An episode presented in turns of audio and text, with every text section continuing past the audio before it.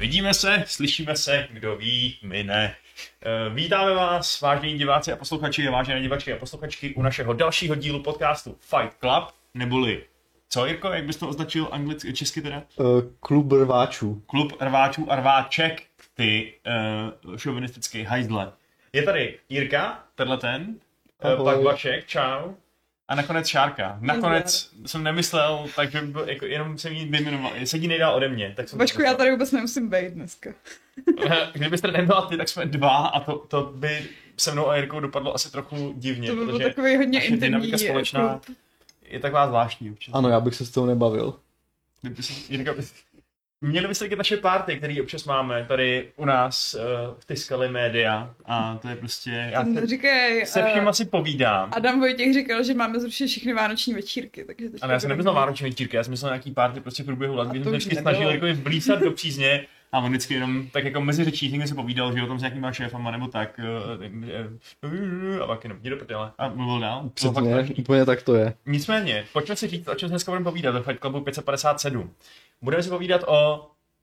Ok, naše údajný hlavní téma je NFT, ale protože... Vašku, já tě musím hnedka takhle jako skré opravit, protože mě irituje, jak to celý den čteš špatně. Buď je to NFT, anebo můžeš říkat NFTs, to říkají prej cool lidi. Dobře, takže dneska budeme mít jako údajný hlavní téma Nifties, ale protože nikdo z nás není Nifties až tak super moc zaujatý, tak si spíš vysvětlíme, o co jde, řekneme si, jaký to má dopady na herní biznis a pak se přesuneme k tématu, u kterých bude snadší dělat nějaký debilní joky. Ještě předtím, než se tam ale dostaneme, nebo takhle, kromě Nifties se dneska podíváme na zoubek ještě NVIDIA GeForce Now, tomuto streamovacímu věci, kterou testuje tady Jiří. To se ještě uvidí. To se ještě uvidí, dobře, tak je možný, že Jirka udělá vzpouru proti mému moderátorskému vedení tohoto podcastu a prostě se na GeForce tam vykašle a nic neřekne. To se stát může, nebylo by to poprvé.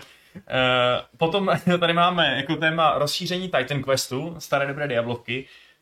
No a nakonec asi možná takový nejšťavnatější, co si řekneme, je to, co nám vlastně vychází na začátku příštího roku, na co se v podstatě můžeme těšit v prvních 3 měsících roku 2022, což bude skvělý rok a bude daleko lepší než prokletej rok 2021. Doufujeme, protože to jsme říkali už na začátku tohoto roku. Já vím, říkali jsme to, tentokrát se to splní. Ještě než začneme, tak vás pozvu na vysílání vyhlášení české hry roku, které 2020. probíhá 2020, ano správně, není to 2021, protože organizátoři mají trošku zpoždění, mají takový roční skluz menší. A to začíná dneska od 8. Bude to vysíláno a restreamováno před nimi českými content creatory. Pod palcem to mají kluci a holky z Indiana primárně, takže se na to podívejte. Podívejte se na to i kvůli tomu, že tam budou i hosté z Games.cz. Konkrétně 2 z nás 3. Konkrétně, abych tam dal takovou nápovědu. Jirka tam samozřejmě nebude, no. Ne. Já jsem chtěl říct, že to bylo ty nejfotogeničtější, bylo by jasno, ale dobře. Nebude tam Jirka. No, a kromě českých her, ještě dneska můžete čekat hardware článek od Jirky. A dneska vyjde taky ještě kromě toho moje recenze na deskovku, takže to je taky... To je hodně neobvyklý. Premiéra, nebo... Začal si Patrikovi fušovat do řemesla trošku. Já teď hodně fušuju. Ještě nefušuju do hardwareu, ale taky se to brzo naučím. Určitě. Jakmile přijde ten článek, tak budeš moc začít. Fotbalový gamepad, tak přijde tvoje chvíle. Tak a teď teda pojďme na Nifties. No. To jsou ty Nifties, Šárko. Co to je, proč nás to zajímá a co s tím všem má společného Ubisoft? Prosím tě, je to nejnovější, nejúžasnější trend, který ovládne celý internet, ovládne celý metaverzum, nebo jak se tomu říká. Co to je metaverzum? No, skvělá navazující otázka. Jako je fakt, že nějaká orientace v tomhletom tématu předpokládá, že už víte, co jsou to aspoň kryptoměny, takže jestli nevíte ani, co jsou to kryptoměny, tak jsme docela v rejži, protože to bych tady mohla mluvit pak jako další 2 hodiny ještě o kryptoměnách. Vašku, víš, co jsou to kryptoměny? Bitcoin. Třeba Bitcoin, ale jako to je... Ještě taky Ethereum. Jedna z mnoha kryptoměn. No ještě a... Bitcoin. No a Nifties jsou něco jako bitcoiny, akorát, že je to zkratka pro non-fungible token.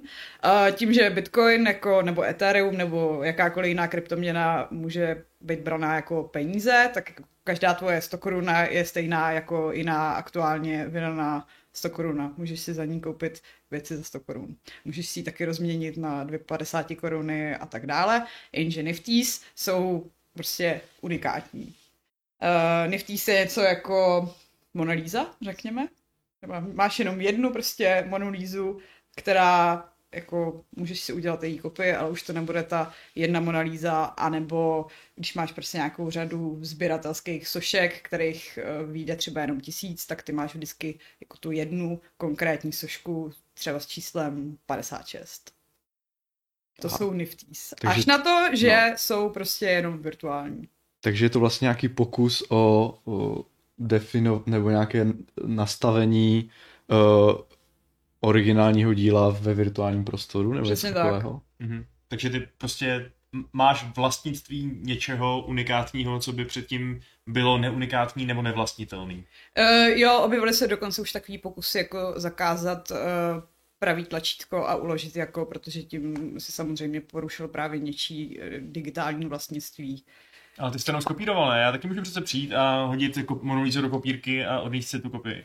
No to jo, ale už to nebude přece ta původní Mona Lisa. No, mají to zabezpečený, jakože skrz ten blockchain, že ty máš většinou nějaký prostě certifikát o vlastnictví a všichni ostatní vědí teda, že je to jenom tvoje a ty se s tím pak můžeš nakládat, jak chceš. Jasně, takže prostě když udělám kopii, tak je to stejně úplně jedno, protože já ten otisk v tom blockchainu nemám, takže jo, prostě moje... Takže s tím vlastně, sice mám kopii, ale prostě dám... Ale to je bezcenná. Takže zdarec prostě, jo. Mm-hmm. Když to tyhle ty NFTčka teoreticky a prakticky nabývají nějakou hodnotu. Mm-hmm. No a to se teda netýká jenom her, že jo? Dokonce se to primárně netýká her. Přesně tak. Můžou to být, nevím, písničky, můžou to být gify, můžou to být prostě nějaký videoklipy, můžou to být i tweety. Mm-hmm. Jo, ale my se teď teda dostáváme do éry, kdy se toho chytají i herní společnosti, protože to dává smysl, že jo? Protože... Mně to přijde úplně logické, vzhledem tomu, jakým způsobem se vydělá teď na nějakých kosmetických předmětech, tak proč neumožnit lidem, aby ten jejich čipka Fortnite byla ta jediná unikátní čepička? Přesně, je to ten další krok. No moment, ale jako já když tak přemýšlím, tak si přece uvědomuju, že nemůžete, že to je to NFT, ale svou nějakou jako cenu, různé ty skiny do Counter-Strikeu, které se prodávají na tom jako Steam Store, ne Steam Store, ne. No prostě na Steam Marketu, kde si to prostě různě přeprodáváš a ty nějaké úplně speciální legendární skiny pro AKčko nebo pistolky nebo nožíky mají cenu prostě $1000 a... Je to pravda, ale... Tady jako v tomhle případě je tam navíc ještě ten blockchain, že je to vlastně jako na tom decentralizovaném kryptu. Mm-hmm, mm-hmm. Mm-hmm. To znamená, že dejme tomu, že tyhle ty ultra drahý skiny do CSK jsou tak drahý, protože je tak strašně málo, takže ty tokrát dovedeš do extrému tím, že bude jenom jeden. A vlastně ani nemusí být úplně totálně odlišnej, že jo? Nemusíš prostě dělat, se patlat s úplně jiným skinem a pak ho poskytnout jednomu hráči. To by stačí udělat to, co udělal teď zrovna Ubisoft a změnit ten skin jenom úplně tím nejbanálnějším, nejzákladnějším způsobem. Dát mu jiný číslo. Přesně tak, protože Ubisoft je teda ta první firma, která toho teď šlápla. No, už se objevily předtím takový ty jako první náznaky, že jako EA řekla, že by to chtěla, nabízí se tam asi ten jako jejich Ultimate Team. No totálně, to do FIFA pasuje jak prdel na hrnec. Jako Square Enix už taky něco zkoušel, pak jsou takový pokusy jakože Sandbox, který se jmenuje prostě jenom Sandbox a chtěl by být tím metaverzem, kam si budeš moct tahat ty NFTčka. Jasně. Odkudkoliv a mít je tam jako to svoje digitální vlastnictví, který můžeš ukázat i někomu dalšímu, ale je pravda, že Ubisoft včera představil jako první tu svoji platformu, která se jmenuje Quartz. A ty jejich NFTčka se jmenujou Digits. Myslím si, že se jmenují Digits. Jo, Digits. Mm. Tak. S tím, že úplně první hra, kde to chtějí implementovat, je Ghost Recon Breakpoint. A bude to mít tu poněkud jako trapnou podobu toho, že to budou vždycky nějaký jako limitovaný edice skinů, kde ale bude vygravírovaný jiný číslo podle toho, kolikátej ten skin vlastní. Jsem jediný, kdo má helmu s označením P28D41. Přesně já tak. Můj život má smysl. Jseš borec. Já jsem chtěl úplně doplnit, že asi u těch NFTček jejich hodnotu předpokládá ten jejich zájem o to, protože jako já myslím, že když tady ta, nemůžu říct mánie, protože já zase moc nesleduju, ale viděl jsem, že to nějakou probublalo takhle v médiích, takže že to... že vlastně se spousta lidí na tom chtěla v vozovkách přivařit, podobným způsobem, jak se vytvářely nějaké ty shitcoiny různé, že jo, a tak, ale samozřejmě to selhalo na tom, že aby to mělo nějakou jako mysledanou hodnotu, která je výhodná pro to prodejce, tak musí o to být nějaký zájem, musí to být opravdu něco, co lidi, proč jsou lidi do toho ochotní investovat. A když říkáš breakpoint, tak... ne, pardon, já nechci jít cynicky, ale jako, umím si představit, že tohle bude fungovat velmi dobře v Fortniteu třeba, ale zrovna v Breakpointu, který úplně nemám pocit, že je na výsluní úplně toho zájmu těch hráčů, tak... Mě vlastně i překvapilo, že s tím ten Fortnite nepřišel, protože Epic na rozdíl od Steamu jako tvrdí, že NFT hry vítá, Steam je zakázal. A divím se, že vlastně jako ještě nejsou nějaký úplně ultra limitovaný edice skinů do Fortniteu, který by byly právě jako strašně unikátní a asi by byly i strašně drahý. A zajímavé je přesně to, co jsi říkal, Jirko, že to není o tom, že by Ubisoft ty skiny vydal a nalepil na ně jako konkrétní cenovku, aspoň teda zatím ne. Oni je budou ze začátku rozdávat zadarmo, že jo, dokonce. Jo, tak jako pro ně je to asi podobný experiment a nevědí, co z toho vyleze, stejně jako my všichni ostatní, no.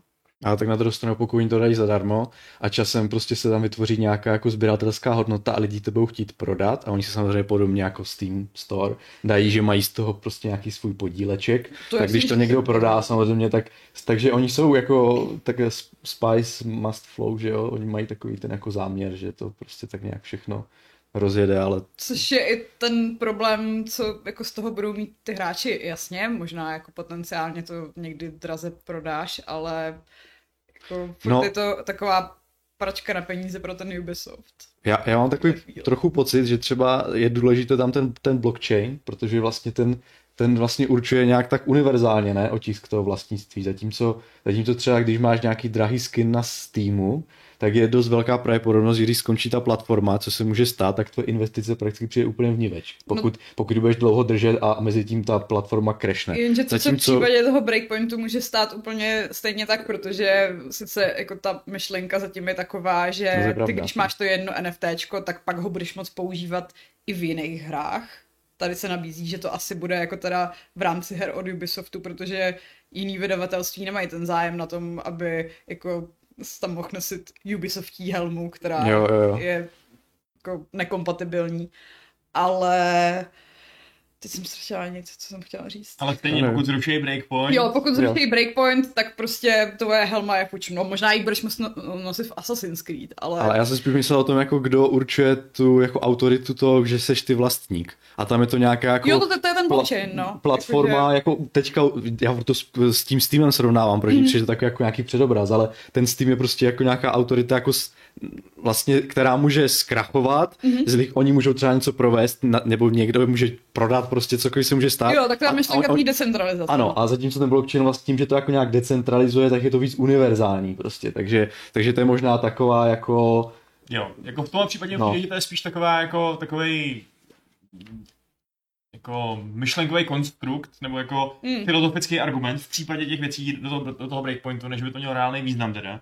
Ale jasně, obecně za to chápu, že to je ta přitažlivá síla těch NFTs.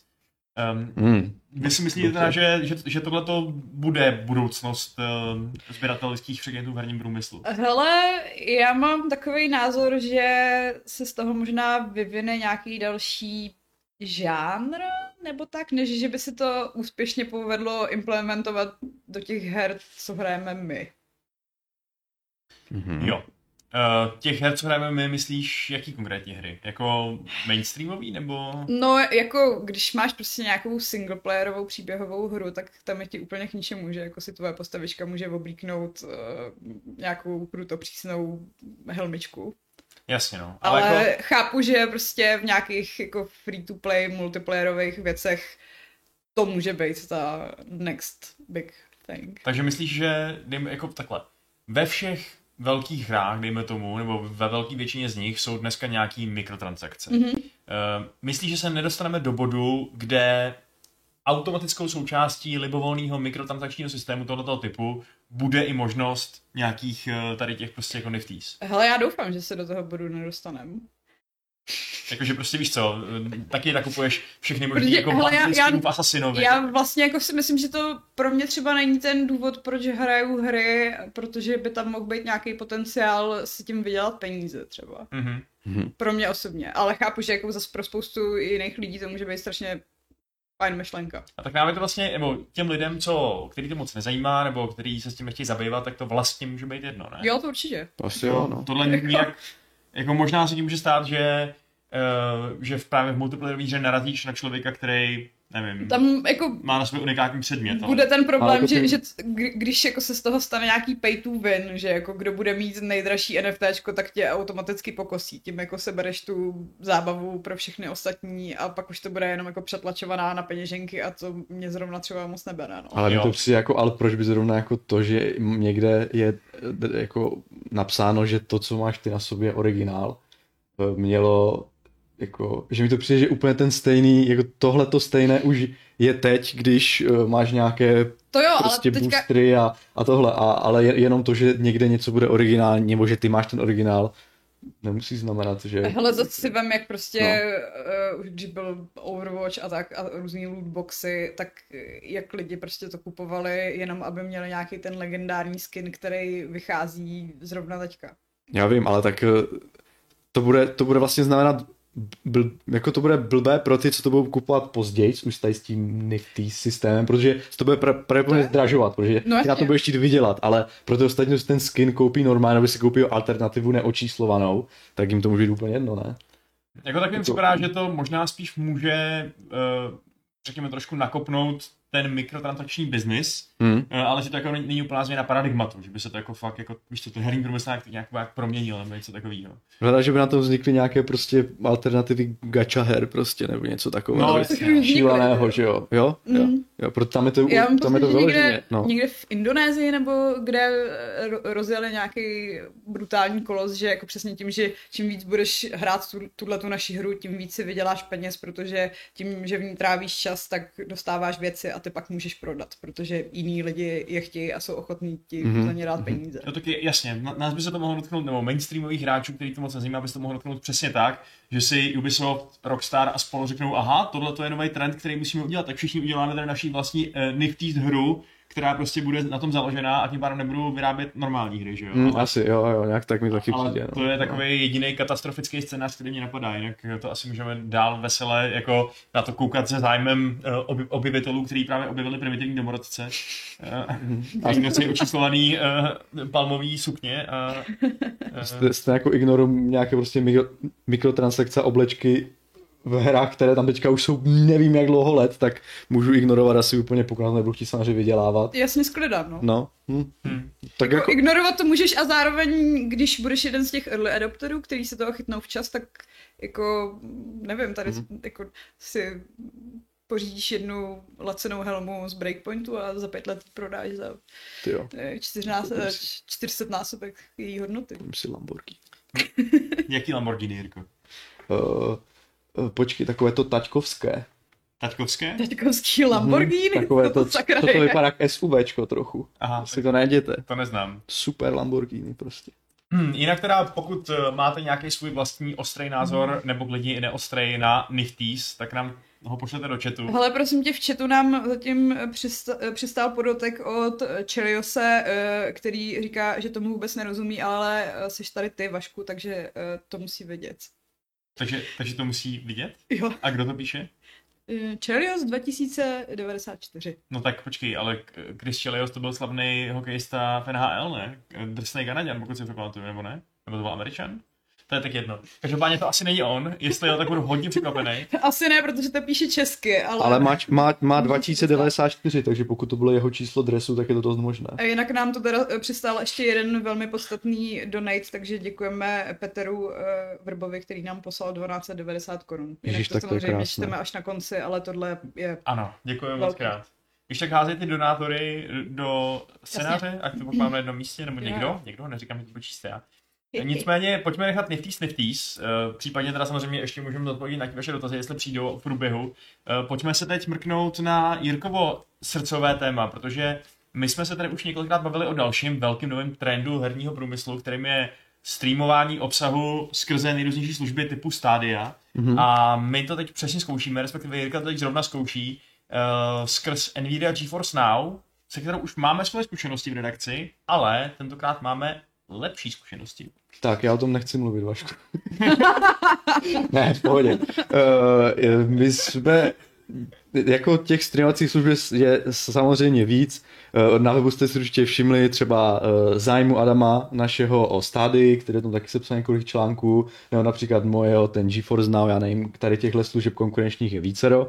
A před 2 lety někdy, nebo před rokem jsme testovali už ostrou verzi GeForce Now, která tady přišla, nastavila nějaký trend, docela slušně to fungovalo a teďka samozřejmě snaží tu službu nějakým způsobem vylepšovat a došli do stádia, kdy si řekli, že přidají nový tier, takzvaný RTX 3080, který vlastně jako kdyby indikuje to, že ty karty, které vám rendrujou na serveru tu hru a pak vám ty obrazová data posílají, jsou právě tady ty výkonné RTX 3080. To znamená, že se můžete těšit, nebo jakože měli byste mít lepší kvalitu, je lepší výkon teoreticky k toho streamu, takže by ten váš zážitek z toho streamovaného hraní měl být lepší. Ale jak už jsem samozřejmě říkal a říkám to jako vždycky, když se člověk baví o streamovaném hraní, tak záleží na tom vašem netu.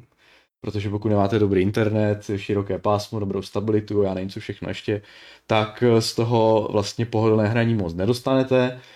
Jak už jsem říkal, už jsme to několikrát testovali tady v redakci a nebylo to špatné a teďka vlastně se snažím nějakým způsobem pojmout tady ten nový tier a abych mohl nějak poreferovat o tom, jestli to je jako lepší nebo jestli to je horší, nebo vlastně jak se ta služba posunula.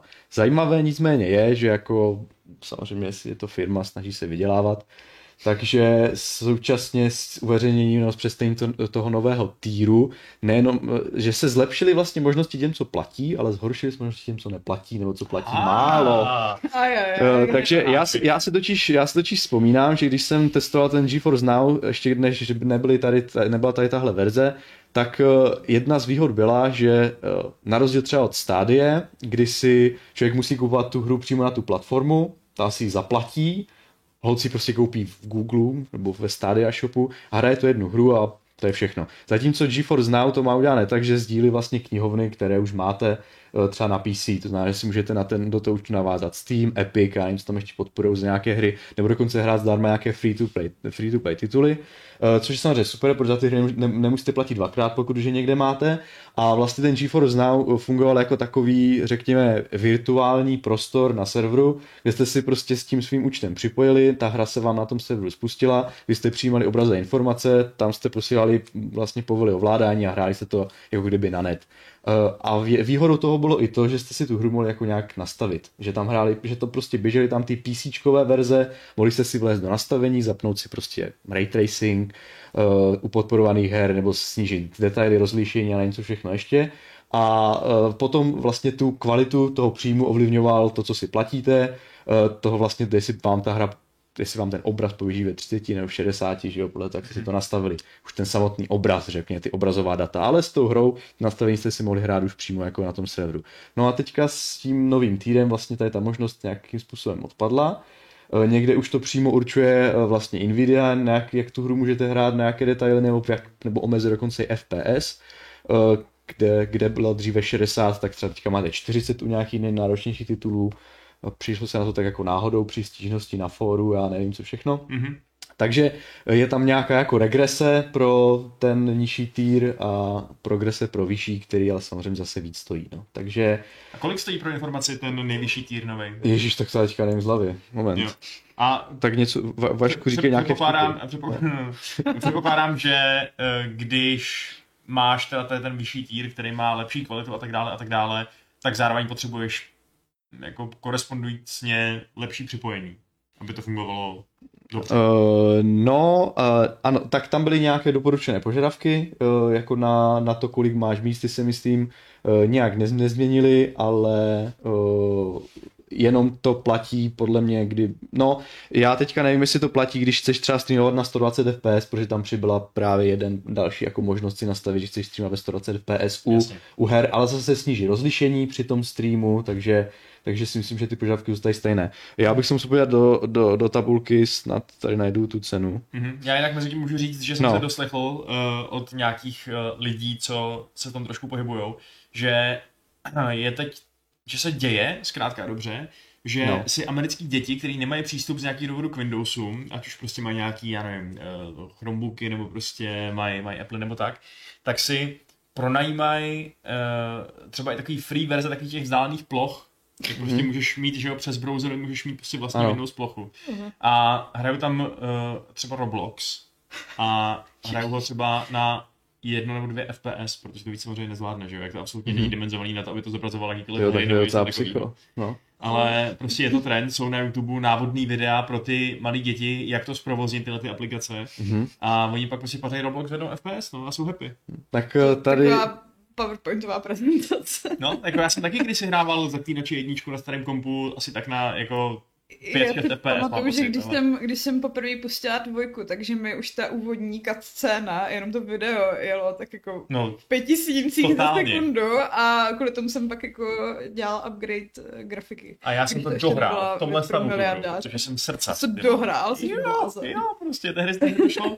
Ta odezva úplně šílená. Medieval 2 jsem taky hrál prostě na úplně jako směšný FPS. Když byla bitva v poušti, to bylo v pohodě, ale když tam bylo nějaký město, tak najednou prostě 4 FPS. No, dřevní doby.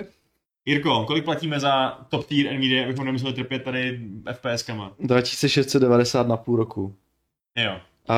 Je to teďka, prodávalo se to jako balíček, ono totiž tady ten nový tier byl ještě jako předobjednávkový, že se tam stál nějaký pořadník na to, vyvolání dojmu exkluzivity, nevím, nebo neměli dost, oni totiž musí ten server upgradeovat, že? A dost často ten výkon závisí, nebo do velké míry závisí na tom, jak blízko ten server je, protože tam samozřejmě ta cesta toho signálu je kratší, menší input lag, blablabla, nebo latence a tak dále. Takže čím víc upgradeujou ty servery častěji a čím blíž k tvému bydlišti, tak je lepší, takže tam byl určitě nějaký pořadník na to, protože není asi možná, aby upgradeovali takhle sknutím ty servery hned.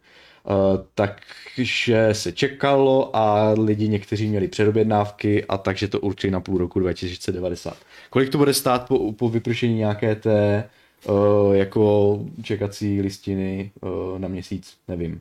Jinak priority stojí polovinu, to je ten jako původní tier lepší, který teďka jako horší, a jinak je i free varianta zdarma, ale tam člověk může hrát snad jenom hodinu bez přestávky, pokud to kopne a musí čekat nějakou frontu na server, že jo, zatímco tam to je prioritní připojení a tak dále. Takže nějak tak. No. A kdybyste měl třeba porovnat, já nevím, s tou stádií, na kterou tedy přísahá náš Adam Homola, že vlastně je to dneska jeho primární PC platforma, dalo by se říct.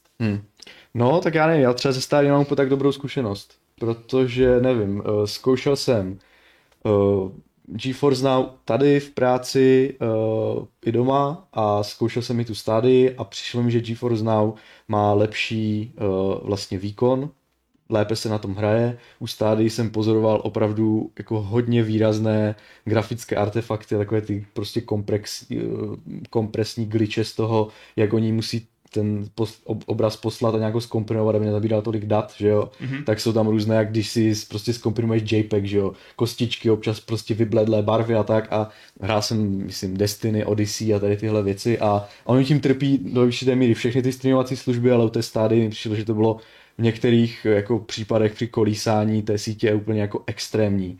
U GeForce Now to taky děje, ale do takové míry, no, takže prostě... Je dost možné, že třeba Stadia má jako server dál, jako tím, že já to bydliště mám prostě někde a se připojuju nějak jinak, zatímco Adam má nějaké štěstí, nebo má prostě lepší, internet, takže mu to nějak jako funguje líp, no. Já mám teda lepší zkušenost z GeForce Now, no. Jiří, je tady prosím tě na tebe záludná otázka z chatu. No. Jestli nemáš nějaký bližší info ohledně energetické náročnosti cloud gamingu versus hraní na vlastním PC, že má known as the red rozporuplné informace a tak se ptá, protože ho energetická náročnost zajímá. No tak když hraješ na... Tak já to nevím spočítat, kolik bere ten server, že jo? Ty vlastně tu energetickou vlastně náročnost, nebo jak tu spotřebu ty přenášíš někde na ten server, že jo? Doma si nespotřebáš energii, protože když přijímáš obraz, tak je to zvládne jakýkoliv notebook zpracovávat nějaké ty video streamované a posílat zpátky. Takže prostě takže je to nenáročné, to míň, že jo? Ale někde na tom vzdáleném serveru to jasně, bude jako topit asi stejně. Ty budeš potřebovat energie málo doma, oproti k tomu, když budeš hrát samozřejmě při plném zatížení na počítači nějakou náročnou hru, ale samozřejmě na tom serveru nebo ta energie se někde vyrobit musí, že jo? Takže je to teoreticky šance, jak ušetřit za elektřinu. No jako ano, doma, ale pokud je to jako z environmentálního hlediska, jako jo, ekologického, tak si tím úplně jako nejsem jistý, jestli něco jako ušetří nebo neušetří, co já vím. Jako to úplně, to by musel být jako asi dobrý ten inženýr, abych to takhle dokázal jako nějak spočítat. Je to tak, já jsem špatný inženýr. Já nejsem inženýr, já nejsem žádný inženýr. No a ty jsi k tomu titulu někdy mířil? Ne, nemířil. Já bych byl maximálně magistr. A ty jsi, když jsi třeba byl dítě, tak jsi neříkal, že bys chtěl být jednou neinženýr. Já jsem chtěl být elektrický inženýr. Fakt? A proč nebyl? To bys byl výrazně bohatší než jako hardwarový expert Games.cz. Protože jsem zjistil, že mi nejde matematika.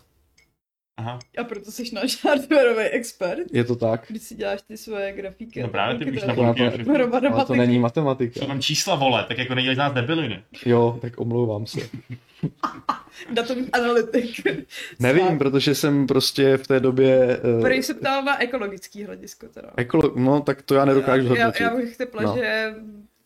To být jako, asi dost na stejnou. Může to být něco jako MHD, protože vlastně tam jeden stroj obslouží mnohem víc jako zákazníků, než když si prostě sedneš do auta a jedeš sám. Takže dost možné, když si koupíš obří komp, který ti bude žrát v zátěži prostě 600 W, tak prostě a můžu už jenom pro sebe, zatímco ten server může být optimalizovaný na zvládání vícero požadavků pro spousty lidí. A i když budeš rád jako ten samotný přístroj úplně strašně moc, tak jako obslouží zase strašně moc lidí, něco jako autobus, takže... Jako ale těžko říct, když to zase tomu tvýmu konkrétnímu zařízení míří takovou dálku, tak možná jako po cestě to ještě... Autobus taky prostě musí jet z depa, já nevím. Já nevím, jestli to úplně dobré přirovnání. Já jsem zkusila si vygooglit. Jako pravda je, že oni samozřejmě můžou ten server optimalizovat tak, aby tu jednu úlohu dělal úplně jako nejlíp. Jo, dobrý, tak první článek, co na mě vyjel, tak prej, proč by cloudový hraní mohl být velký problém pro klima, no, tak to asi nebude úplně. Jako když už jsme u nějakých těch cloudových hraní a problémů o klimatu, tak klidně můžeme zhejtit NFT, protože to je zase další blockchainová technologie, která bude žrát prostě LR energii, že jo. Jo, ale oni to mají prej založený na nějakým... Zrovna Ubisoft tvrdí, že u nich se jako netěží tím, že jako spotřebováváš elektřinu, protože jedeš nějaký výpočty, ale že to mají založený na kryptoměně, která naopak jako tu hodnotu nabírá tím, že validuješ ty transakce těch ostatních. Zjednodušeně řečeno. To je tak u všech kryptoměn, ne? Nebo já nevím. Jo, ale zrovna u Bitcoinu nebo u Ethera tím vytváříš jenom jako vlastně zlomek té hodnoty, kdežto tohle je krypto, který je založený vyloženě jenom na tom. Jestli to také PR keci. I jak to tak říkám, no. No, nevím. Já tomu nerozumím, takže to je... Já taky ne, prostě. Já tady jako plácám. Kdybys býval byl inženýr a matematik, ano, přesně, tak jsem byl někde úplně dneska. Tak bych dneska mohl posoudit Jirko, ten server. Moje úloha v tom efektu je zjevně totální rytí do tvých životních a kariérních voleb. Hele, pojď, to je sranda. Tak necítíš se trochu špatně, že prostě, nevím, rekonstruuješ svůj vlastní byt a máš prostě úžasnou přítelkyni a prostě jste úplně šťastný a tak. Není to trochu trapný, Jirko? Mladý člověk měl být trochu rozervaný básník, ne? Prostě. Teď si tady jako svoje traumata vybíjet na Jirkově. Vašku, já už nejsem mladý člověk. Střední věk. Ale, aha, nejsi? Ne, já už ale vypadáš. Já už jsem stařec. Vypadáš fakt úplně jako, no, fakt úplně naivně, musím říct. Je to tak, no. Já totiž jsem naivní starý člověk. Nabral jsem vrásky, ale ne zkušenosti. Ano, je to tak. Já nevím, mám to nějak rozvádět a mám třeba povykládat o tom, jak jsem pívával, Vašku, slyš, jak jsem pívával čůčo v parku. Co tam bávolí? Jirkova bezdomovecká éra. Leto jsem dready spolužačka. Vůbec jsem to neuměl. Počkej, cože? A to byla ta moje rozervaná éra, když si ty říkal, že bych měl být jako v tom nějakém módu, ne? Nebo co? Jo, no to rozhodně, ale kde jsi žil, prosím tě? Kde jsi žil, že tam bylo čučo a dready, to je to nějaký, to je na Jamajce asi. No Jamajka to byla. Čučo místní, koktejl, slavný. Já jsem chodil na střední školu na Jamajku. Takže ty jsi Albín. Cože? Ty jsi bratranec Boba Marleyho, co je Albín, už to chápu. Ano. Tím se tolik věcí vysvětluje, včetně závisích pohledů mužů, kteří vedle tebe čůrají. Okay. To bylo mírně inappropriate, pojďme dál. Protože vždycky čůrám sám. Jak jste se minule bavili o tom, že když tady nejsou ženy, jak se to vždycky nějak zvrhne, tak mám pocit, že moje přítomnost na to nemá vůbec žádný vliv. Je to tak, no. A dívno později se vždycky dostane k penisům, je to zvláštní. Je to tak, no. My se nedostali k penisům, Vašku, ale... Kdy minule? Já tebe to mrzí, víš? Když jsem tady byl, tak to ne. Fakt? Ty se plátuješ? Já kvůli toho každý večer pláču, takže... Prý bychom měli udělat svoji vlastní řadu NFTs. A první z nich bude Jirka s čučem v parku. Nějaký gravírovaný. Jako ten úryvek z toho nemohli teda jako vystříhnout? Z čeho? No z toho záznamu. No, a prodávat to. No jo, aha, tak, ale dobré. Tak vznikaly ty první NFTs, že to byly nějaký prostě záběry z NBA. Mhm. Výborný nápad, zbohatneme, přátelé. Tak jo. Ale já jsem jednu dobu dělala jako občas gify z Fight Clubu, tak bych teďka možná mohla docela draze prodat. No to jo no, ale musíš nějak to zablockchainit, tak na to musíš zamakat. Jo, ta registrace s Ethereum je taková otravná. Jo no. Nicméně, pojďme zpátky ke hrám. Ke hrám konkrétně na hrdiny, protože já jsem chtěl tady jenom tak rychle zmínit, že prastará Diablovka, nebo ne úplně prastará, ale docela dost stará Diablovka Titan Quest z řecké mytologie, kterou tady asi možná všichni příznivci Diablovek a těch jako klikacích akčních RPG, jak kdysi hráli, tak dostala další rozšíření, který se jmenuje Eternal Embers a zavede nás do Číny. A je to endgameový rozšíření pro level 70 a stojí 20 eur, což mi přijde docela dost na to, že je to rozšíření pro takovou starou hru. A jako ještě navíc teda já se přiznám, že jsem si ten Titan Quest podpořen touto novinkou, jsem si ho teď koupil na mobil za 500 Kč, jeho nějakou definitivní edici, což je taky docela drahý. A hodně mě to baví teda. Už jsem kvůli tomu jednou šel spát ve 3, protože je to zpracovaný hodně dobře, hodně jako to ovládání mi sedne do ruky na tom mobilu a je to prostředí mi sedí. Vy jste fanoušci Titan Questu a jste třeba jako inklinování se tam jednoho dne vrátit? Jako inklinovaná vrátit se tam úplně nejsem, protože to spadá do mojí doby, kdy jsem jako chtěla další Diablo a další Diablo nebylo, tak jsem musela hrát Titan Quest. Ale moc se nedokážu představit, že bych to teda hrála v dnešní době na mobilu. Co by se radši hrála na mobilu v dnešní době? Nevím nic. Já jsem zjistila, že mě mobil na jako herní platforma nevyhovuje. Že nechci prostě, malej display. Jako, kdybych měl Switch, tak souhlasím hraju Pokémony, ale nemám ho, takže hraju Titan Quest, ale je pravda, že mi teda, je pravda, že mi paní fyzioterapeutka říkala, že podle ní je v mém životě málo pohybu a příliš moc screen timeu, když jsem popisoval jako svůj nějaký denní režim. A já jsem prostě obratem udělal, takže jsem si koupil ten Titan Quest, když jsem a to je úplně nejhorší, tenhle ten úhel, když jako koukáš do mobilu, tak to ti namáhá strašně krční páteř. Už jsem taky dostala vyhubovánu od svojí fyzioterapeutky. No, krční páteř je problematická právě, no. Takže, no jo, ale já to pravuju, když jsem v posteli, takže... Tak to je ještě horší.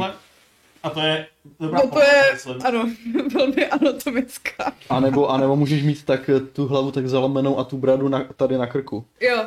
To je takzvaná jako bugina poloha. Ale myslím si, že kdyby si lehnul třeba na bříško a dal si pod krk nějaký polštář, tak to bude i zdravý. Na bříško, to je roztomí, já teď chci těho miminku. Můžeš pást koníčky. Jak tohle vzniklo? Pást koníčky? To se prostě říká. No. Já vím, no. To nějak nevzniklo, to se prostě říká. Dobře. Jako jak vzniklo televize. To taky nemá žádný původ, to slovo prostě vzniklo. Dobře, Vašku. Jako, ty si myslíš, že když se Adam zrodil na březích řeky Nil, cože? Já nevím, jdeme od toho. Mytologie, já se neznám. Ano, dobře, já jsem chtěl jenom prodloužit prostě, jak to mám říct, životnost tohoto tématu. Jinak Beerface u nás to píše, že Titan Quest je Eternal jak název dalšího rozšíření, haha. Ale že je prej škoda, že se aktivuje až na třetí obtížnosti Legendary. Takže musíš ten quest hrát asi hodně. Je to vyložené pro endgame, ale ta hra ti nabízí si udělat okamžitě endgameovou postavu, jako to dělá třeba Vovko, když vydá přesně nový rozšíření. Takže je tam tohleto. Ale říkám, já jsem Titan Quest nikdy ani nedohrál, takže jako pro mě to, co hraju teď, ještě v tom základním Řecku, to už jsem kdysi hrál na kompu, ale pak to bude nové všechno, protože já jsem začal někde v Egyptě a vím, že pak tam ještě jsou další jako krajinky, kromě Egypta, takže zajímavé. A jako jak dlouho vydržíš to hrát, Vašku, teda, jako mimochodem? Do konce života. No dobře, ale myslím jako ten tvůj screen time u Titan Questu, jako třeba hodinu, dvě. No, když říkal, že šel spát ve 3 jako ráno. Tak... V tom prvotním nadšení jsem to fakt hrál hodiny v kuse, takže to takový spíš, že si to zapnu na chvilku a pobiju pár monster, lootnu pár itemů a posunu se o jedno město dál. Ale i tak mi to přijde jako momentálně dobře strávený čas, ačkoliv teda, a to řeknu, že mě nemile překvapilo. Já jsem to hrál asi první hodinu a půl třeba, pak jsem to vypnul, tu aplikaci, a vrátil jsem se do ní zpátky a zjistil jsem, že ten progres tam prostě není. Že je smazaný. A podle mě to bylo tím, že jsem dal save game normálně, ale pak jsem nedal exit to main menu. A tu aplikaci jsem prostě zavřel. To je docela jako, ne game breaking, ale jako je to divný bug na hru, která vyšla tak dávno. Jo, jako je to moje teorie, já jsem to už nechtěl testovat, protože nechci, aby se mi to stalo znova, ale každopádně bacha na to, asi, takže a kdybych v tom rauši nebyl, tak si myslím, že tohle by mě to asi hodně posunulo se jenom k refundu, který teda vlastně moc nevím, jak na Google Store funguje, jestli vůbec můžeš refundovat. To nevím, já nemám Android, takže... Nicméně, kašlem na starý hry, pojďme si říct něco o nových hrách, to bude zajímavější téma. Juhu. Protože prosinec už máme docela takovej hluchý, ačkoliv dneska vychází Halo Infinite. Ano. Což je významná zpráva. Budete hrát Halo Infinite? Původně jsem si myslela, že ne, protože k té sérii mám, chtěla jsem říct, že nemám vztah, ale vlastně k ní mám spíš negativní vztah, ale přečetla jsem si nějaký zahraniční recenze, který mi to docela prodali. Takže... Já jsem na to úplně stejně jako ty a chybí mi nějaká pěkná singleplayerová kampaň. Myslím, že mám trošku absťák potom. Vlastně od té doby, co jsem hrál to nový Modern Warfare, že jo, před 2 rokama, protože to mělo vynikající kampaň. A pak jsem hrál to CDčko Cold War a to mělo, jako to prostě bylo hloupoučký, tak si říkám, že třeba Master Chief by mě k sobě mohl připoutat, no. Akorát budu muset zčeknout nějaký video na YouTube, který mi schrne dosavadní lore, protože vůbec jako nevím, co to znamená. Existují docela dobrý souhrny. A není náhodou Halo taková ta esence generičnosti prostě úplně? To je pro mě, no.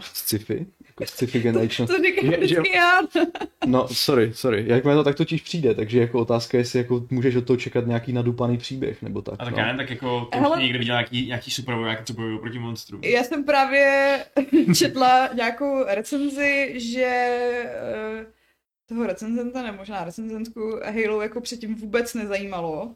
A že Infinite je ten díl, co mu jí to prodal úplně prostě jako totál. Podplacené prostě. Nevím, tak jako já to vlastně názor. Já nechci být takový záškodník tohohle Fight Clubu.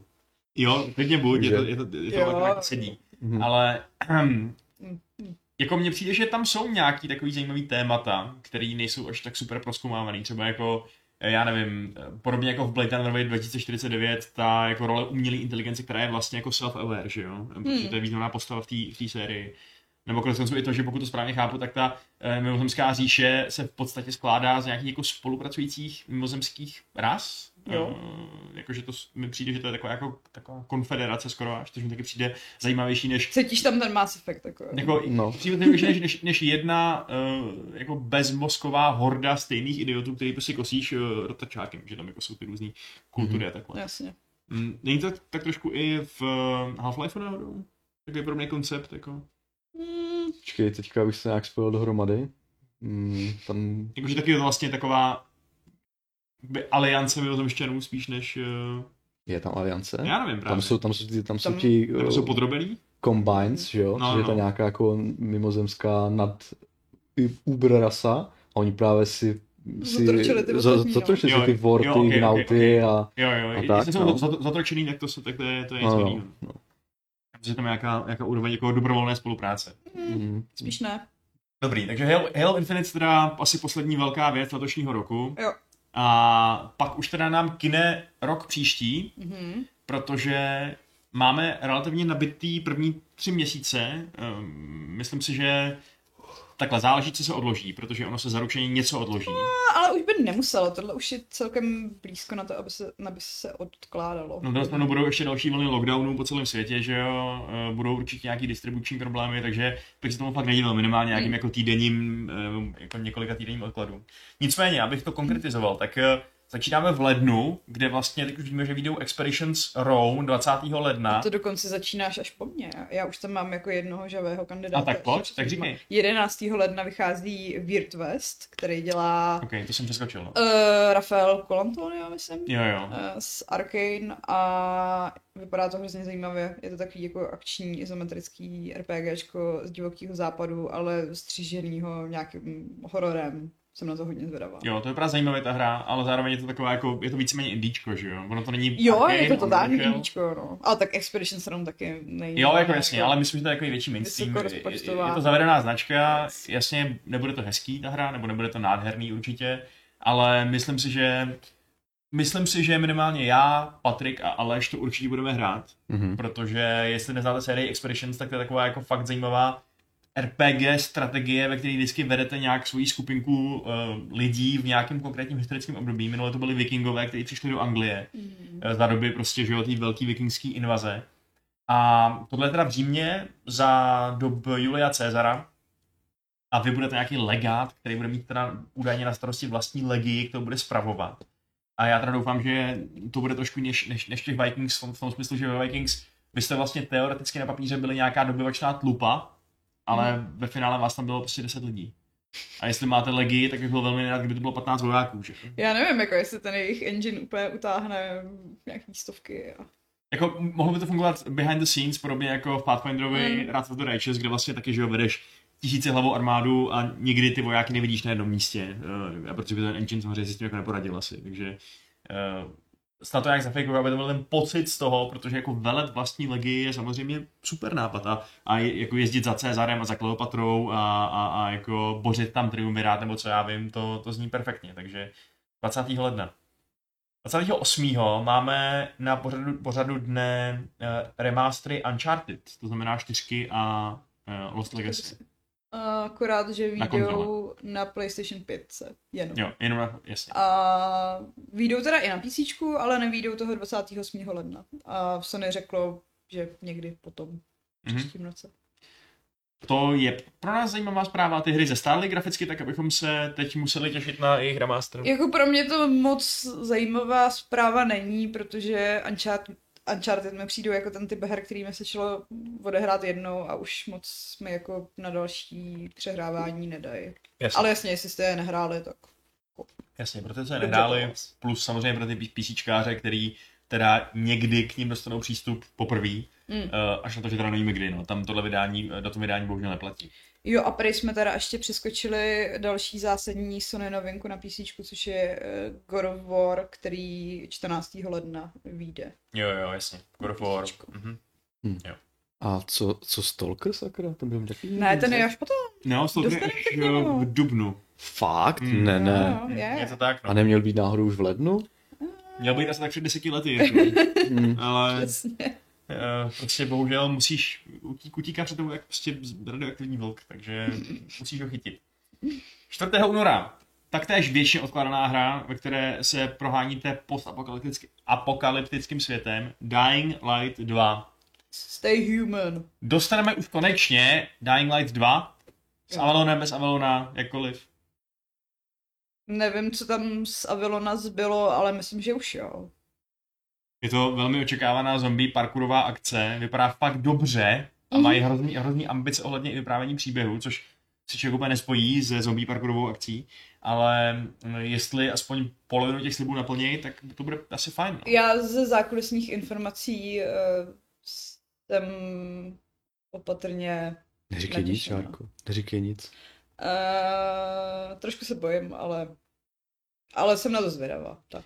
Jako já se trošku bojím těch zombíků, protože když jsem zkoušel tu jedničku, tak mě trošku děsily ty brutálně rychle utíkající zombíky. Vlastně připosraný. No, mě to spíš děsí z toho úhlu pohledu, že mám pocit, že dělat těch jako akčních adventur lomeno RPGček se zombíkama v otevřeném světě je už celkem hodně, nebo jakože Last of Us se snaží jako vyprávět nějaký dojemný příběh, Days Gone se ti snažilo vyprávět nějaký dojemný příběh, takže jako moc nevím, co Techland jako dokáže ještě nabídnout nad rámec. Jasně, no. Jako skoro bych si typnul, že centrální sdělení příběhu bude, že ty lidi jsou horší než zombíci. No tak samozřejmě. Já bych fakt jednoho nechtěl vidět zombie apokalypsu, kde jsou ty zombíci fakt to nejhorší. A všichni jsou tam na sebe hodní a spolupracujou. Přesně tak. No. A to by nebylo realistické. Asi se nedočkáme, no.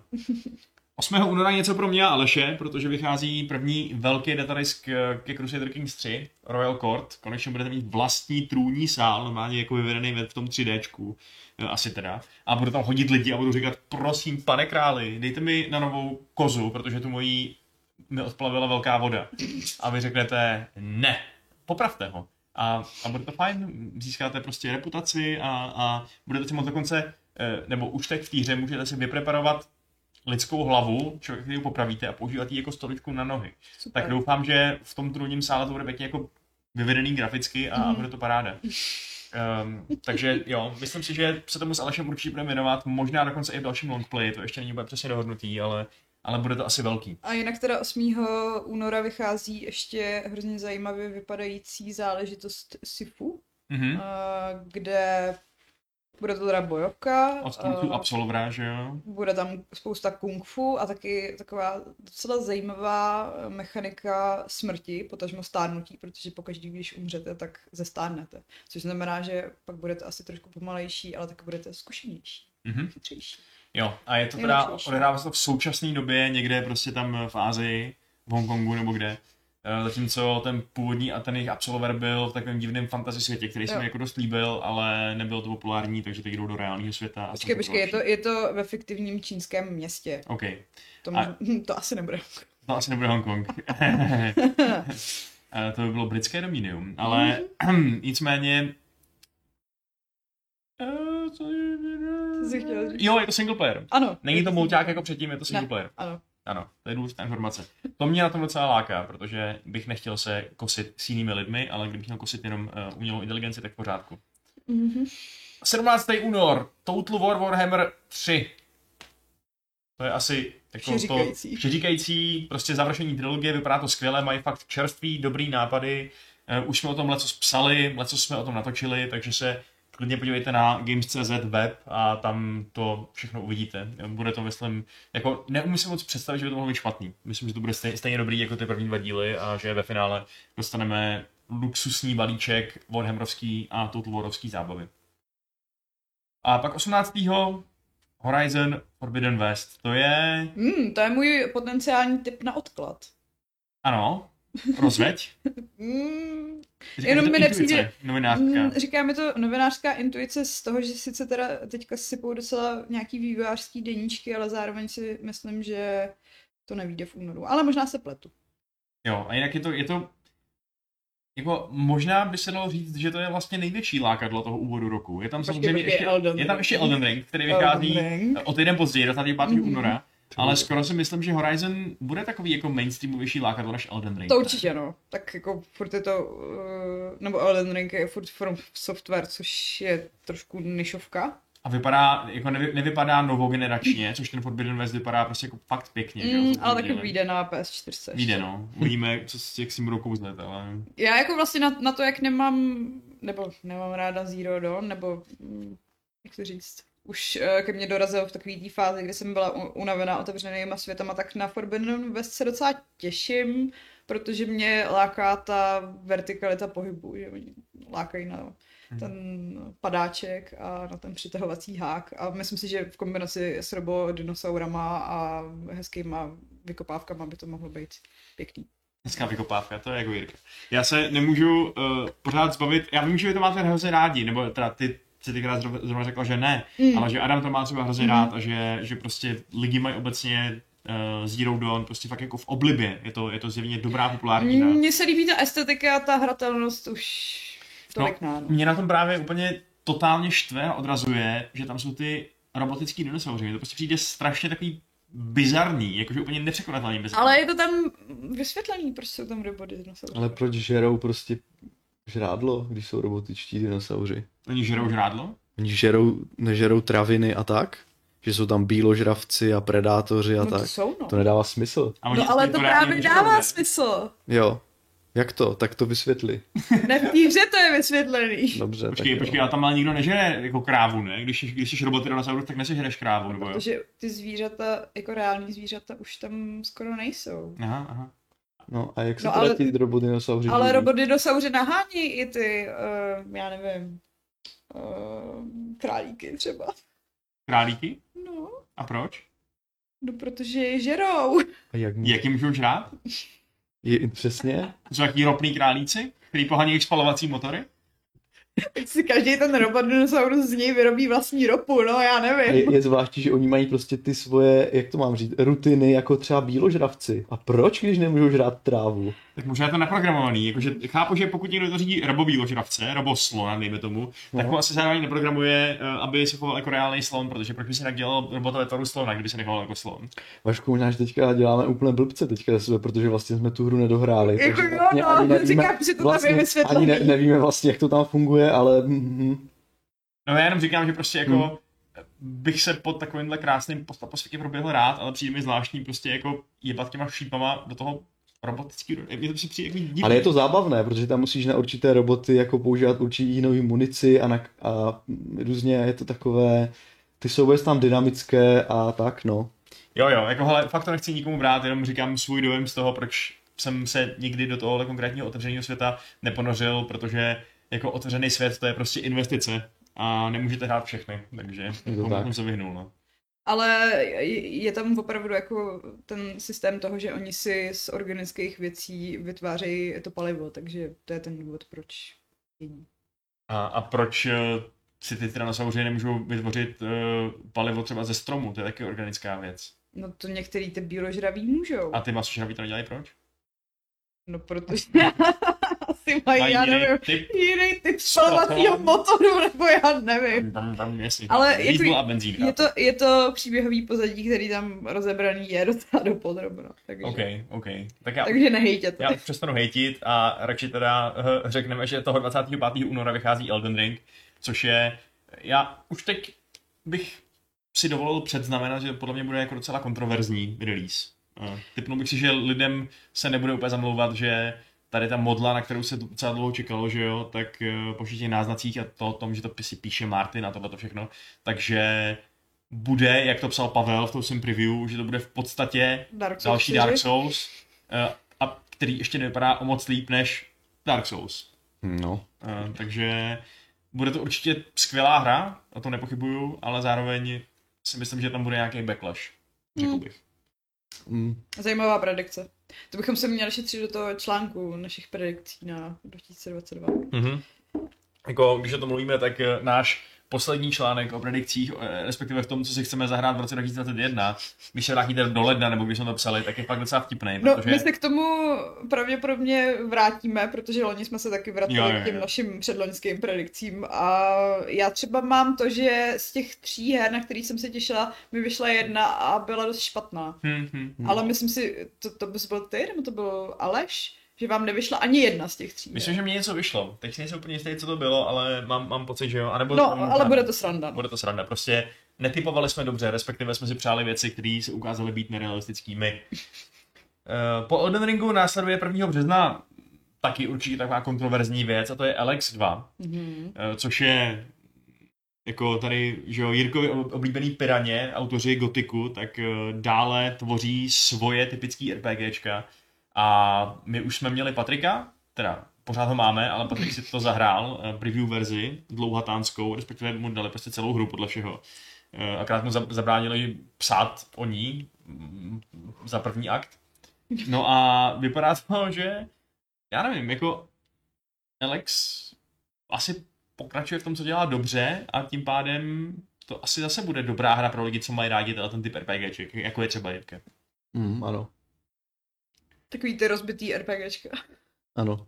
Jako Patrik psal ve svém preview, že to vypadá na dosud nejodladnější hru Piraní. Že tam to jo, prostě... a to ještě před vydáním, no právě. 3 měsíce, to je docela hustý. Protože to prostě není zabagovaný, no. Já si vzpomínám na video recenzi Lukáše, jo, Grigara, který tam popisoval, že ten Elex má nějaké určité kouzlo, že tě jako vtáhne do toho světa, ale že ta hra je jako prostě rozbitá, no. A nejenom jako těmi bugy, ale prostě občas i nějakým tím systémem, že můžeš exploitovat soubojový systém úplně tak, že překonáš nepřátele ve chvíli, kdyby jako překonávat neměl. A teď, když prostě jsem si přemýšlel tím, co to vlastně Elex je, tak mi přijde, že to je úplně, takhle se to táhne už do toho Gothicu 1, kde to bylo úplně stejně, že tam přímo byly jasně udělané bariéry, že jo, jako řekněme z nepřátel, herním designu, tak aby se člověk nemohl dostat dál dřív, než ta hra ta dovede, než posílí ten svůj charakter, ale zároveň ta nebyla neviditelná zeď, která ti jako neumožnila tam jít, mohl jsi tam klidně sejít,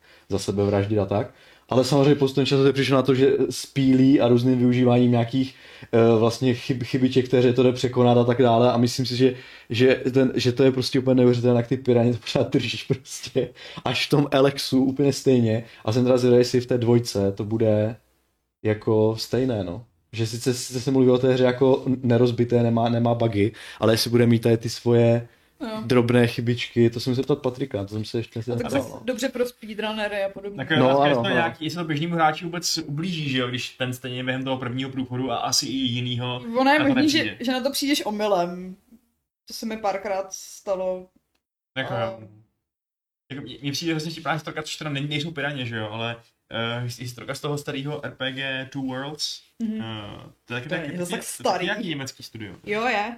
A tam přece bylo to slavná věc, že ta hra měla hlavního záporáka, který se za začátku tvářil jako kladěz. Prostě takový Gandalf. A to můžeš zabít hned na začátku. Protože jste s ním mohli od začátku povídat. A samozřejmě jste ho nemohli zabít jako sami, protože to byl moc slabý, on byl moc silný. Ale když jste ho hitli a nakajtovali jste ho zpátky do města, tak ty oba toho města se není vrátili a prostě úplně rozsekali. A ta hra v tom momentu skončila? A tím jste vyhráli prostě, vyhráli jste hru.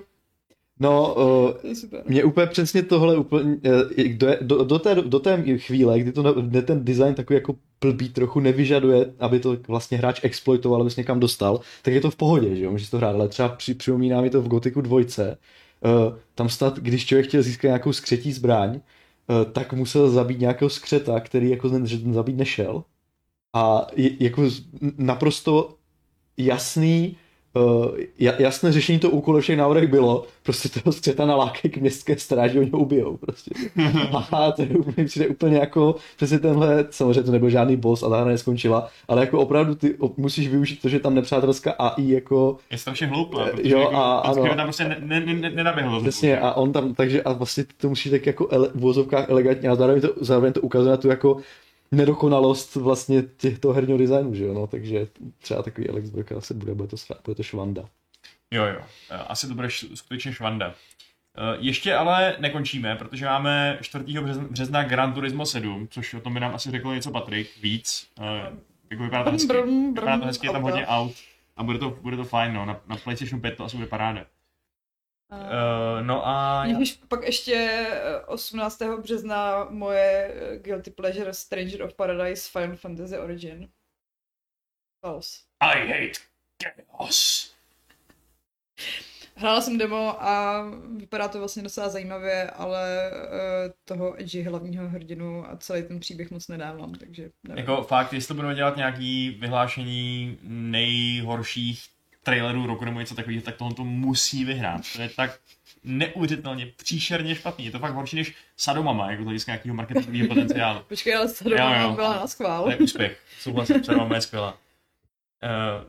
Tak a ještě mám teda 31. března po odkladu nedávným, tak jsme se rozvěděli, Mám Siberii, The World Before, nový díl adventury. A nemáš tam třeba, já nevím, next genový GTAčka nebo Midnight Suns? No, to jsem na tom se vykašlal. A co třeba zaklínáš next genový update? No, ten má být někdy v prvních 3 měsících příštího roku, ale to taky nevíme. Jako next genový GTAčka... Jako je to reálně něco, co je tak zajímavý, protože... Ty tam možná na tom PlayStationu 5 ještě zahraju. To nemůžu tak vylepšit. Nemůžu to vylepšit. Jako je teda pravda, že po té trilogii jiných GTAček se trošku bojím, s čím Rockstar přijde. Jako mě to moc zajímá, no. Ale... Možná to bude ošklivější, než to bylo původně na Xboxu 360. A ty Midnight Sun, ale je otázka samozřejmě, kolika desítkám milionů lidí to zvládnou pro tentokrát, no. Jasně. Ale ty Midnight Suns to ještě nemá konkrétní datum vydání. Ne, má to ale víc v březnu. Jo, má to víc v březnu. A co je teda Midnight Suns, Šárko? No to je nová hra na motivy komiksů od Marvelu a je aspoň pro mě teda zajímavá tím, že ji dělají lidi, co dělali XCOM. Mhm. Pam, pam, pam, pš. No a to je teda za mě asi takový jako nejspektakulárnější z toho line-upu prvních 3 měsíců. Mm-hmm. Myslím, že toho není úplně málo a docela mě zajímalo, jestli třeba ještě nepřijde nějaký indie hit. Už jsem dlouho žádnej si jako neužil, nějaký náhlý Into the Breach nebo Slay the Spire nebo něco takového. Tak ale něco by se mohlo objevit, no. A tak nějaký indie nezávislý úžasnosti vycházejí furt. Jo no, ale něco, co by mě prostě nějak jako dokázalo zaháčkovat, takže... To přijde, je fakt, že jedna velmi indie věc mě teď docela zaháčkovala na pár dní a ptá se na mě Atreides v chatu, tak já mu odpovím. Chtěl by se totiž zeptat, jestli bude nějaký stream CSM 2022, pardon. A za touto zkratkou se pochopitelně skrývá Czech Soccer Manager 2022. A je to teda freeware, legendární nová verze českého fotbalového simulátoru trenéra. A já jsem už to zrecenzoval, recenze vyšla včera a je to jako na to, jak to vlastně je projekt garážovej na koleni pár nadšenců, který v podstatě updatujou hru, která je stará už jako bezmála 30 let, tak je to prostě pořád skvělý, no. Pořád to je těžká návykovka a pořád ještě jako mám tendenci si to zapínat místo toho, abych pracoval a říkat si, jo, já vždycky jenom alt-tabnu, ale pak vlastně jsem jenom na tomhle tabu a ne na tom pracovním tabu, takže... A ohledně streamu s Alešem jsme to řešili, akorát, že já mám teď příští 2 dny dovolenou a jsem pryč, takže to nebude a uvidíme, jak nám to vyjde příští týden, ale kdyby nám to vyšlo časově, tak to rádi uděláme, protože jako není to samozřejmě graficky úplně nejnádhernější hra, ale určitě tam je co předvádět. No. Máme tady ještě dotaz z mailu. Máme tam ještě spoustu dotazů z chatu. A proč? Fakt? A já jsou skopírovaný? Skopírovala jsem tě do scénáře. Kámo, to se zase stalo to. Musíš si to refreshnout, ale já je klidně přečtu teda. Tak je klidně přečítaj. Třeba 9:30 se nás ptá, jestli plánujeme stream Halo Infinite.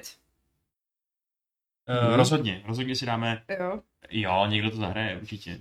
No, my jsme včera měli takovou hodně divokou myšlenku, že bychom si zahráli mulťák dokonce ve 4. Napráskáme je s Alešem, s Patrikem a s Pavlem. Což teda asi neznamená, že to bude ve 4 taky streamovat, ale asi to budeme streamovat.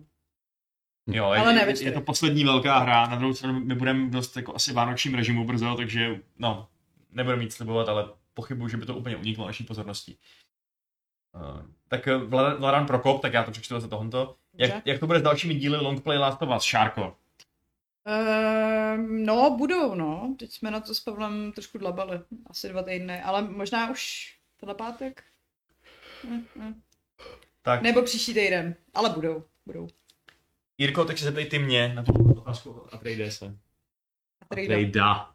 Další lockdown, další longplay Calvin Klein 3. Jo, Calvin Klein 3 skutečně bude mít u nás longplay. Je to nová sada nádherných spodňárů a my se budeme prohánět před kamerou s Alešem a právě i s Jirkou. Budete hrát Just Dance? No, jo, mohli bychom hrát Just Dance, anebo bychom mohli se jakoby před Gamesky dnem promítnout do toho Super Seducera, že jo? Aby tam konečně byl nějaký hot lidi a ne ten prostě příšerný La Palma, nebo jak se jmenuje. Takže...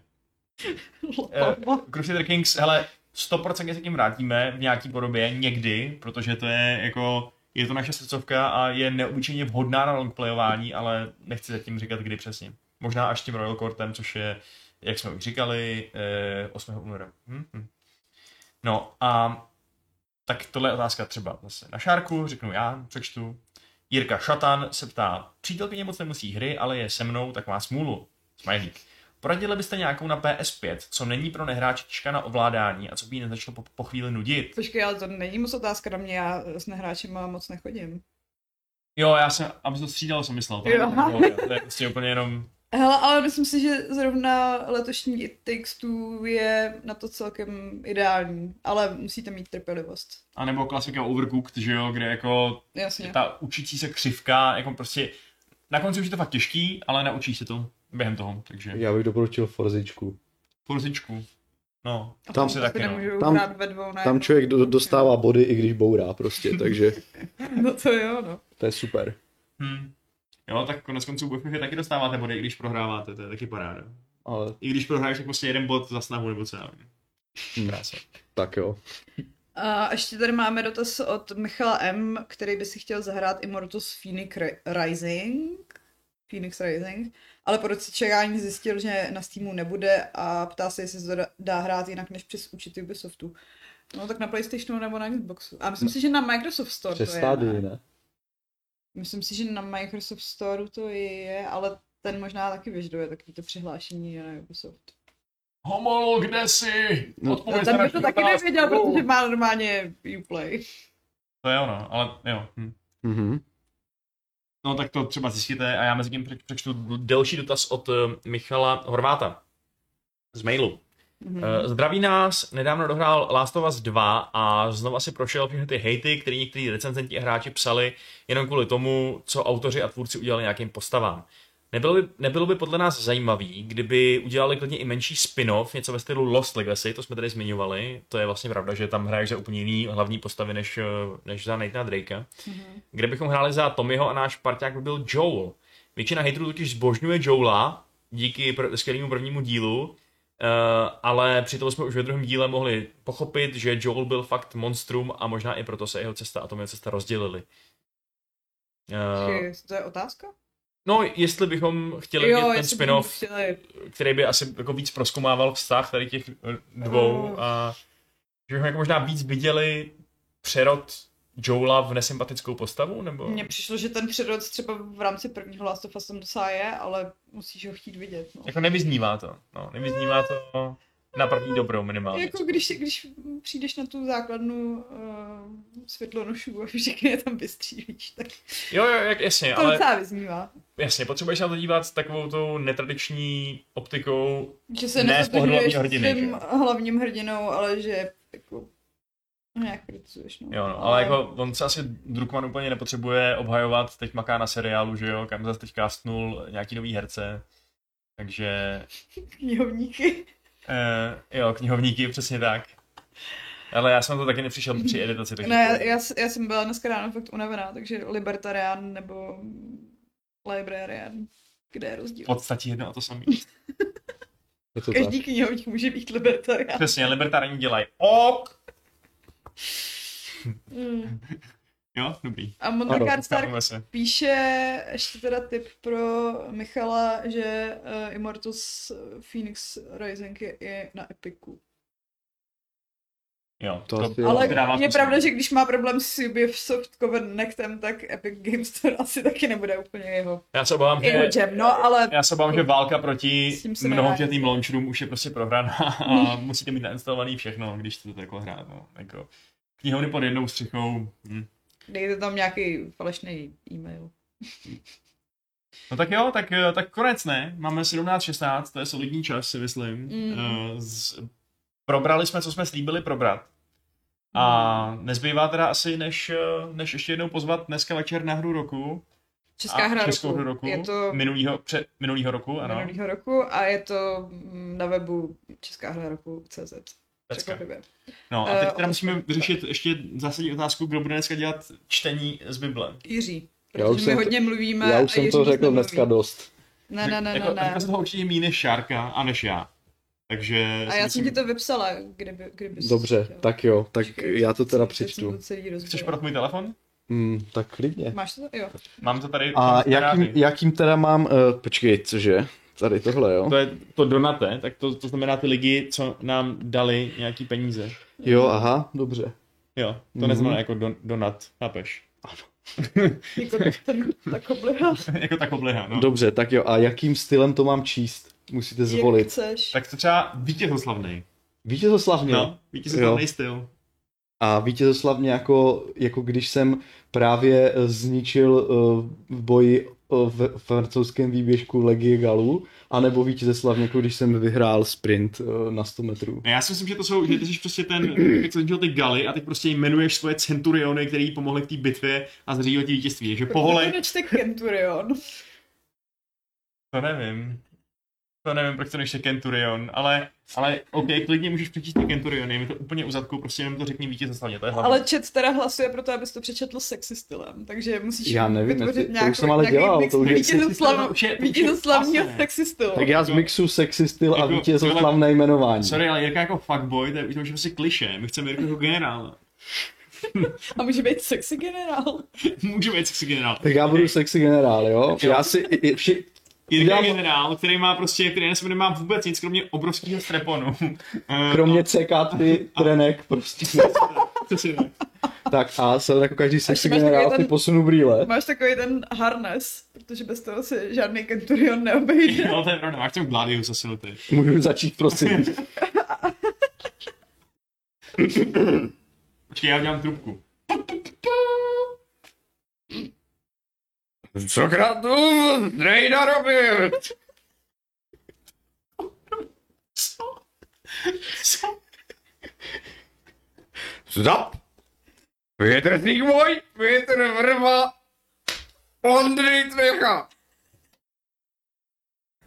Kolik z toho ty bitvě vypil, ty vole? To je to čučo. Počka mi úplně vyběhla ta žíla, opravdu. To nebylo sexy.